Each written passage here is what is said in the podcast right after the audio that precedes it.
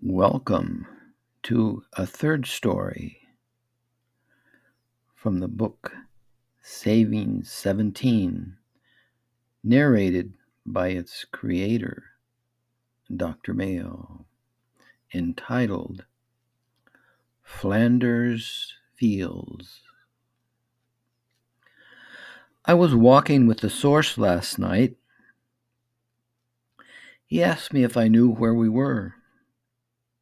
I told the source that I had no idea where we were. He said, "In Flanders Fields."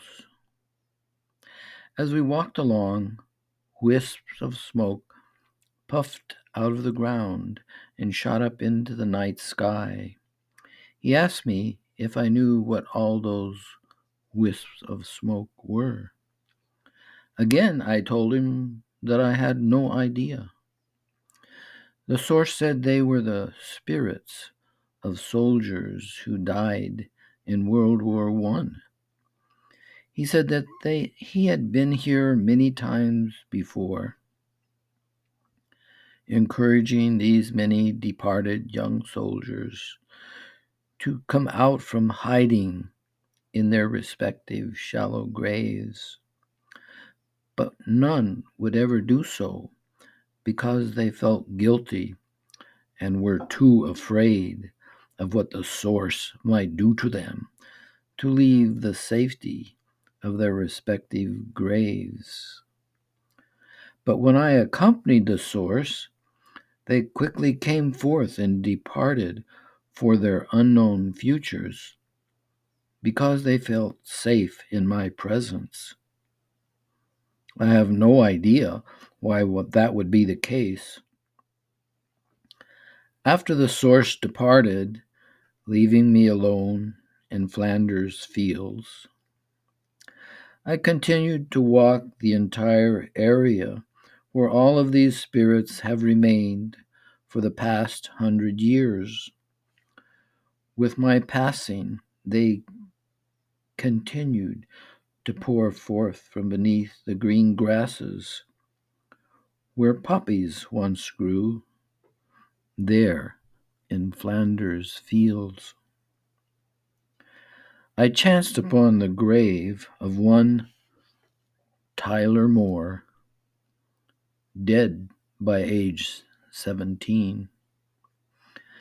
That seemed very young to me, to come to the end of one's life so violently and so young.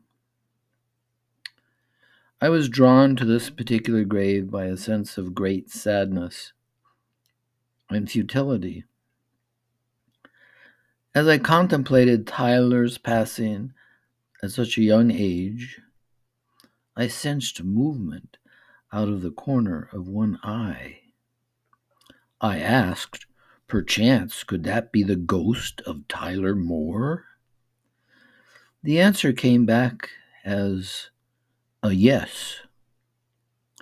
He lied to get into the army and died not as the hero he envisioned, but as a gut-shot kid, sorrowful and fearful of death's coming. He never forgave himself for the untold sadness his pointless demise inflicted upon his mother and his friends. I assured him that they were all now long since dead and buried, and surely awaiting his arrival, where they would rejoice at his homecoming. Excited, he departed, last of all, in leaving Flanders Fields, where poppies once grew.